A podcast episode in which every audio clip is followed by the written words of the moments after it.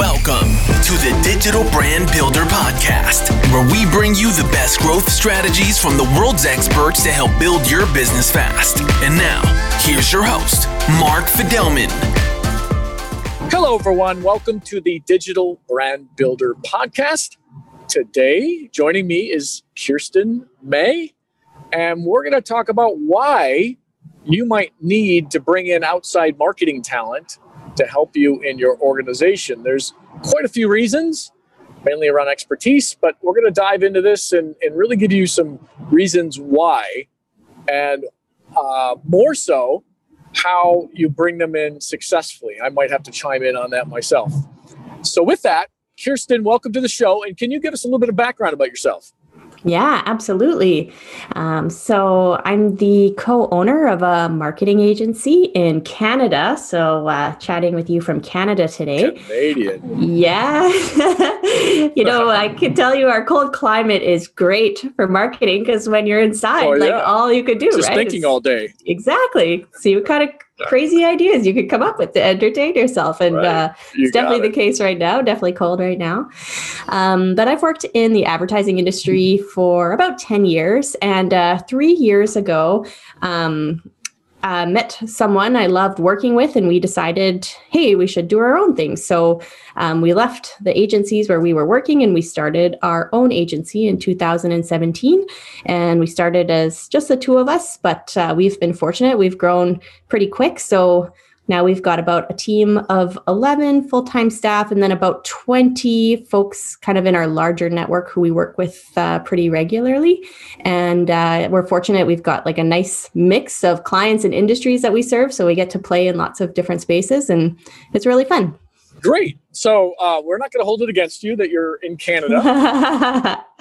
but um, I am very interested in our topic today, and, and namely, you know, a lot of companies will tell you, well, we never go outside for, you know, outside marketing help. And I, I kind of get into a friendly debate about them because even if you've got people in that organization that are on top of their game, are getting educated, you know, are reading all the blogs and watching all the YouTube videos, they still don't possess uh, that extra think out of the box uh, kind of perspective that mm-hmm. an outside marketer could bring in. A lot of these outside marketers, and myself included, have seen a lot, especially right. within their particular industry that they might not have thought of.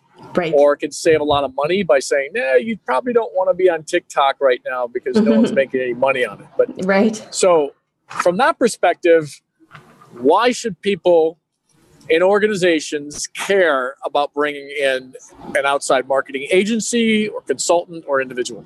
Yeah, that's such a great paradigm. And I think if you've worked in an agency, you've heard this assumption that in-house marketers are less creative than agency people, right? Like I'm not sure if you've ever heard that Mark, but I've definitely heard that in some of the agencies where I've worked. There's almost like this perception that the outside partner is the one that can come up with the big ideas and then the in-house group is going to be the one that kind of scales them back and you know, uh, I don't think that's a fair assumption. Like, I think that's kind of the nature of the work that we do and the responsibilities that we have in those two different roles.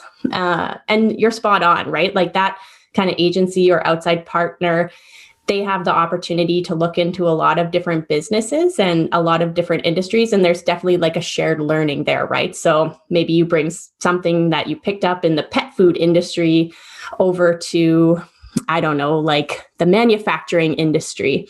Um, and that idea might be novel for manufacturing and it's like tried and true in pet food. And sometimes when you have an opportunity to work with those outside folks, they kind of have that um, that high level suite of ideas that they can draw from.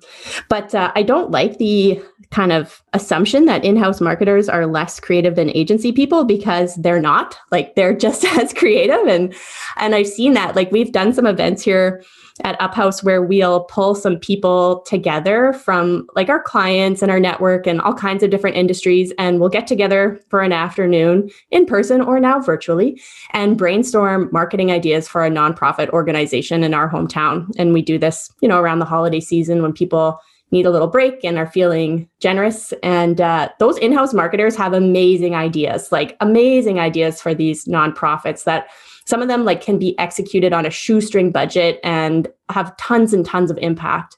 And so then you kind of wonder like why do these in-house folks sit here with us and spout off all these amazing ideas? But when you look at their marketing calendar it's just like the same thing day in day out the same thing they've been doing years before.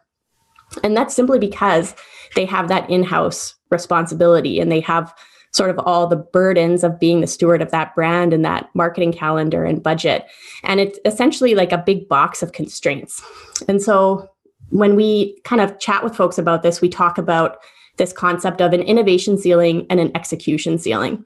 So if you think about kind of these two levels that you can create at, picture your innovation ceiling as like really high above your head. And that's like the full limit of your creativity, the full scope, like all those wacky out there ideas, all those unconventional solutions to different problems. And those are the sort of solutions and ideas that we see at our like charitable brainstorming events for nonprofits. But then you take that same person and you put them in house and they're thinking about the timeline and the resources that they have available, the budget constraints, maybe different media commitments or sponsorship commitments they're locked into, all the ideas that they've pitched in the past that have been shut down by their higher ups. And so all of these things create their execution ceiling. So at the end of the day, whatever ideas come out of this brainstorming session, that in house marketer is going to be responsible for making it happen. And so that, I guess, paranoia can we pull this off? Limits their creativity. So it knocks down that innovation ceiling to a lower level. And so I think, you know, definitely an outside person can come in and shake that up and and bring that higher level of creativity kind of operate to their innovation ceiling because they don't have any of those constraints. But I think there's, you know, an in-house person can do the same thing. Like they can kind of pick that time or that project or that place where they're going to break past that execution ceiling maybe just for an afternoon and, and really test what's possible. Yeah i the issue i see in having done both been inside these yeah. larger organizations and uh, as an outside agency that the insider either gets pigeonholed mm-hmm. or uh, management kind of tunes them out or if they are management the executive level tunes them out. Yeah. Uh, because they've just they're full of great ideas but none of them get executed for whatever reason. Yeah. you know maybe it's uh a cultural thing. Yeah. What the advantage of an outside person is is they don't have those restrictions and they're free to say what they want to say and they can back it up with proof typically from another company in the yeah. industry or adjacent to the industry. Yeah. And and that comes with a lot of credibility that maybe an insider doesn't have yeah. unless they've got a long history of successes. Yeah. So I, I just want to put myself in our audience's shoes and say, okay, I'm an insider at a company, and I've been trying to get this, you know, new project off the ground, or I have this idea, and I, I can't get enough support internally just because I've either been pigeonholed or we've got inept management, which I, have seen a lot of. so, yeah. how, how do you respond to, to somebody in that situation? Yeah, you know that's that's tricky if if you're talking about it from a cultural perspective, where maybe management or higher ups they don't trust the ideas of the folks who are closer to the like the product, like the execution of that marketing. or the customer totally right? And like and for those folks for those higher ups i would challenge them to look at organizations like gore um, with their sort of they they kind of structure i guess their teams into these like clusters of of people tasked with and, and this is gore gloves? Who, who is this? Yeah like gore, the makers of gore-tex. Yeah okay. yeah wl gore yeah. So you know they have sort of a, a, organizational structure. They've got an org chart that really fosters innovation. So if you're the type of organization that says, hey, we want to be an innovative company. We have an innovation mandate to continually be coming up with new ideas. For sure, look at your organizational structure because you don't want that structure to be squashing the creative potential of your team before they even really get a chance to do any cool work. So, yeah, definitely look at sort of where is that creativity coming from? Is it a top down or is it a bottom up? Because in a lot of organizations that let that bottom up creativity flourish, those are the companies that are doing really cool things and pushing boundaries like Gore. And particularly as they've had some sustained success. And probably like, you know, all the marketers listening have remember the Diamond Shreddies campaign. Do you remember that? I do, yes. But why don't you explain it to those that might not have seen it? Sure. So Shreddies, good old trusty Shreddies, came up with this marketing campaign a number of years ago where they fake launched a new product called Diamond Shreddies, which was like uh, purposefully satirical. And it was just square shed- shreddies turned on their side and they marketed them as diamond shreddies. And like that campaign got so much buzz and pickup and renewed interest in shreddies and sales of shreddies went up as a result of that campaign. And that idea came from an intern. So wow. I don't know, like, okay. you know, like you don't need to be someone tenured with the company with a lot of seniority and experience to come up with the next groundbreaking idea. Like, most likely it's someone fresh who doesn't have those constraints that's going to come up with those really cool ideas if you're that kind of organization and that's what you prioritize. I find though, with even with interns, you always hear about the one that was successful, but the 200 that you know were like completely ridiculous. So right. you know, take that with a grain of salt. Yeah, and it's not sure, that sure. interns can't bring a unique perspective mm-hmm. that works. Uh, so f- for the Gen Z and millennials that are listening, that's not it at all. Totally. A lot of times it's just the experience uh, combined with these innovative ideas that yeah. dictate whether it's viable or not. And, and yeah. even then, who knows until you com- you know you do some kind of test to see if it's going to work or not. I've seen some crazy stuff work that i thought for sure was going to fail. Yeah for sure hey? That's a good point yeah and that like fear of failure is another kind of barrier and limitation on people's creativity but i think um you know there's something simple that any marketer any team can do regardless of your culture or your, your organizational structure and that's just to hold a disruptor brainstorm. So just to set aside an hour two hours and just pretend that you're a new company coming into your space and that you're a disruptor. So if you think about disruptor businesses, what do they have? Most likely, they have a leader who's from outside that industry. They're normally resource scarce and they're using technology to bring something new to that customer relationship. Sometimes it's disintermediation, but most likely they're leveraging technology to engage clients in a new way. And so, if you want to get rid of those execution constraints, just set aside this time, give your fake company a fake name, and think about what you would do if you were this disruptor company entering your industry for the first time. And you know, you can brainstorm some you pick some different questions to brainstorm around. Um, but that's just a, a handy exercise to shake off maybe some of those limitations that you perceive in your organization. Um, essentially all options are open to you because you're on the fringe as a disruptor. You're trying to penetrate an established industry. And so in which case like really out there ideas and approaches are celebrated.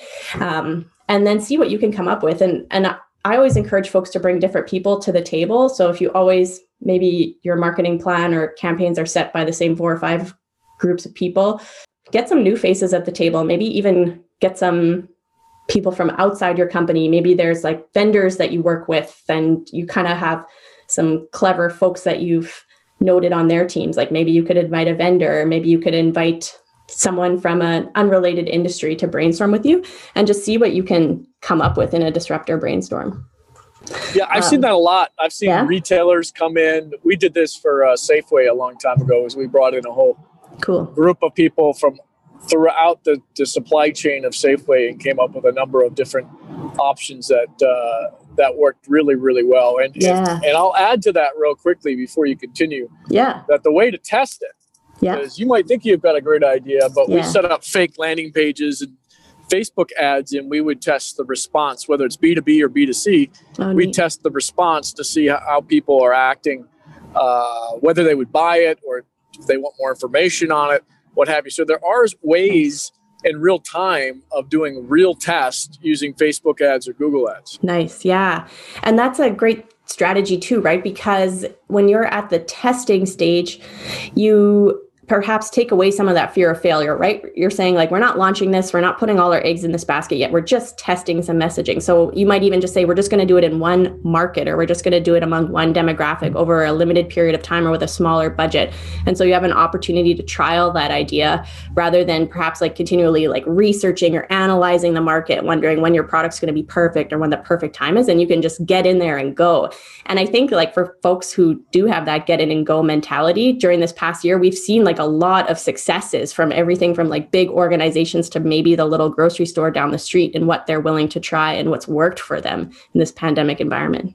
Wonderful. Okay, so what do you, you do next as an organization? So you hold the workshop, mm-hmm. which I think is a wonderful idea. You get as many partners that make sense. You have yeah. a, a uh, let's say, a very competent facilitator, because yeah. I find that these things. Uh, can quickly devolve into something you don't want. But so you right. want a, a, competent facilitator. You bring in uh, the right people, and you have this workshop, and you come up with 30 ideas. Right. What do you do then? Yeah. So the next thing you have to do is vet them, right? And that's a tricky spot because you're probably going to have some ideas in there where you're like, yes, definitely the leadership will go for it and some where you're like ah, i'm not so sure.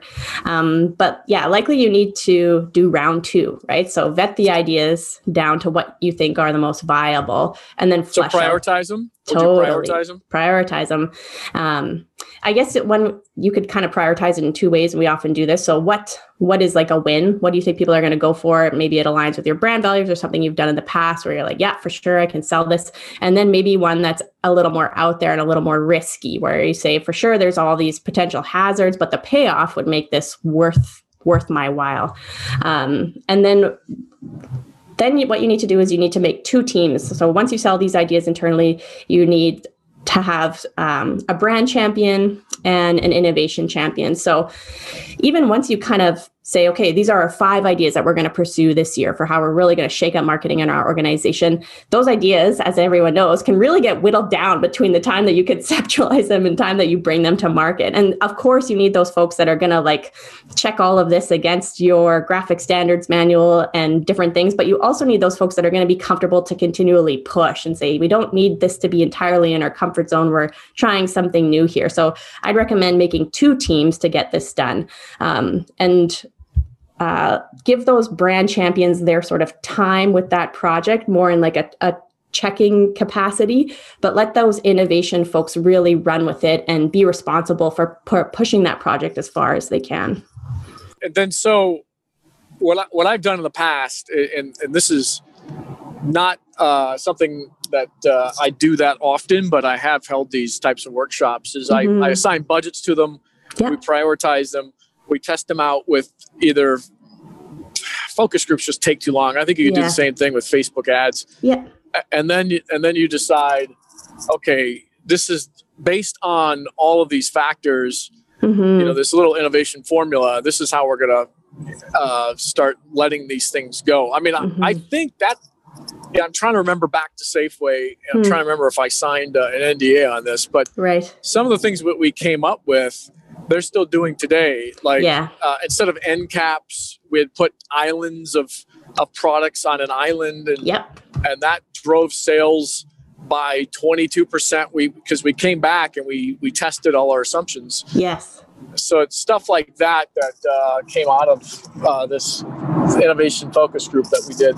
Nice, yeah. Is is they have those uh, those islands in my local Safeway actually, so they are still doing yeah, that. Well, yeah. guess where they came from? there you go. Like, hey. Yeah, that's very cool. Came out of and and who came up with it was somebody who stocked the shelves. Yeah. Oh, like, awesome. Yes. Yeah and then because Safeway would charge extra to be in those islands, you know how they charge extra to be on the end caps. So they oh. charged extra to be on these islands. So for like Super Bowl, they'd have an a Super Bowl island, and in that island, it would cost you uh, you know more to be there.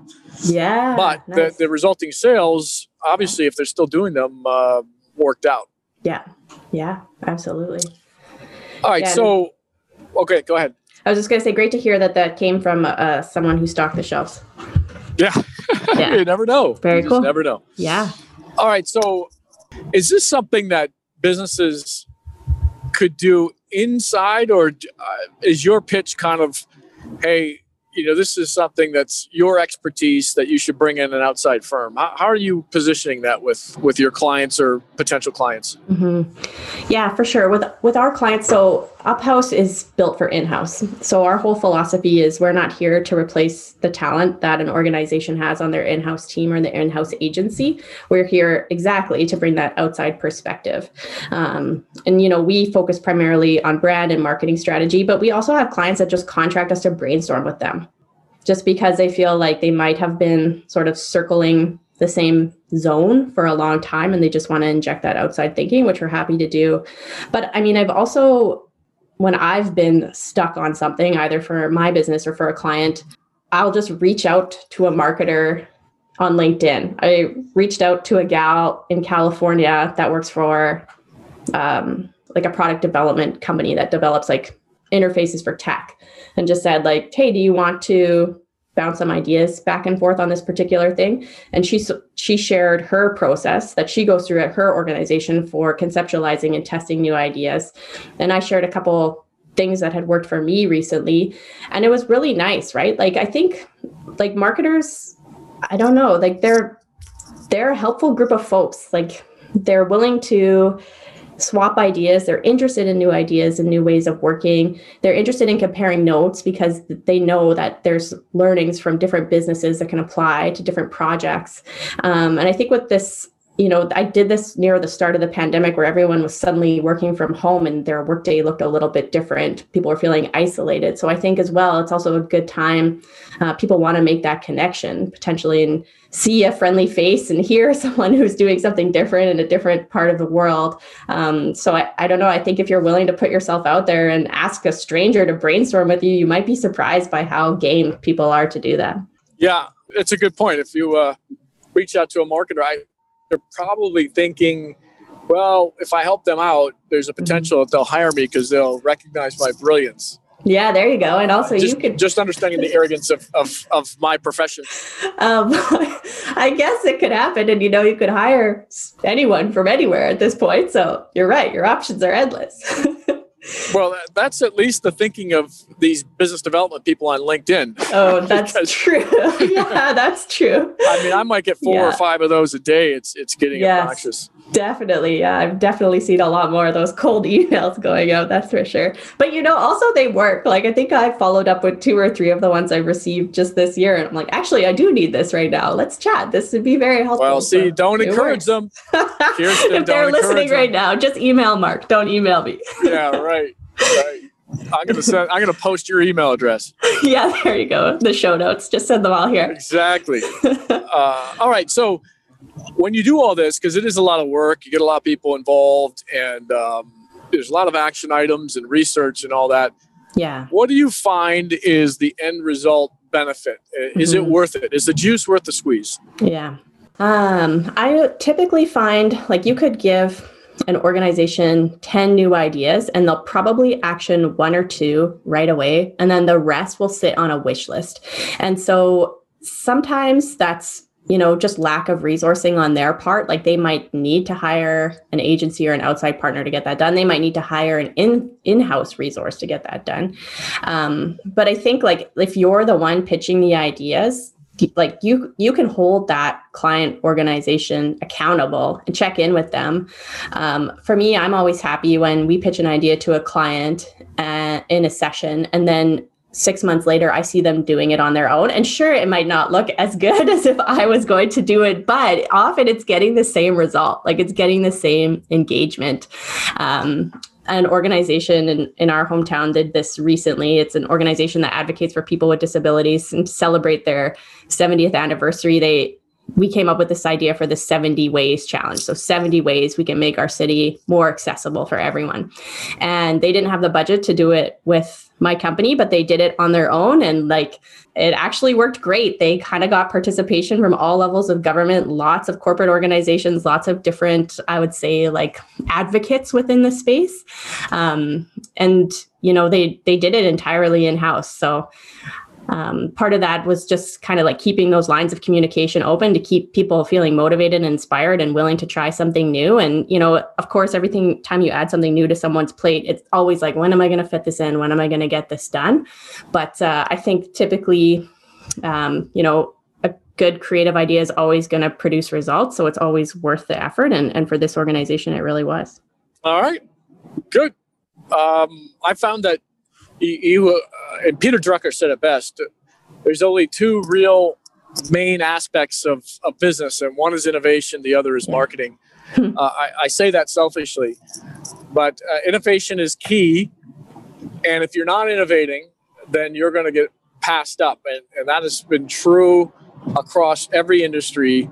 You can see what's happening um, with anything that can be digitized. Yeah. And now you're even seeing it with potentially money with Bitcoin and what's going on there. Right. So you're not safe, even if you're a government.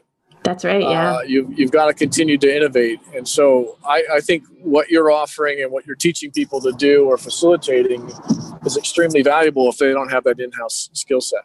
Yeah. yeah. so, with that, was there anything um, we didn't cover that we should have covered? Uh, yeah. So I guess like if people can relate to what we talked about today, say, yes, I've felt that burden of responsibility that limits me from doing what I know I'm capable of. You are not alone. A lot of people feel that way. We've seen it in a lot of different organizations, so much so that we actually wrote a book about it. Um, the book is called The Proximity Paradox. And so, of course, the paradox being when you're closer to a challenge, shouldn't you be better at solving it? No, actually, your proximity to a challenge is what makes it hard to solve. And that's where outside perspective can really come in handy. Um, and funny story about this book, we were originally going to call it Don't Come Any Closer. But then our publisher said, no, that title's too confusing. You should call it what your concept is, which is a proximity paradox. And then our book was launched a week after Manitoba and Canada went into a lockdown because of the pandemic. So we were kicking ourselves saying, Don't come any closer would have been the perfect title for this book, but that's okay. It's called The Proximity Paradox. Um, and you can get it anywhere you like to buy books in Canada and the US.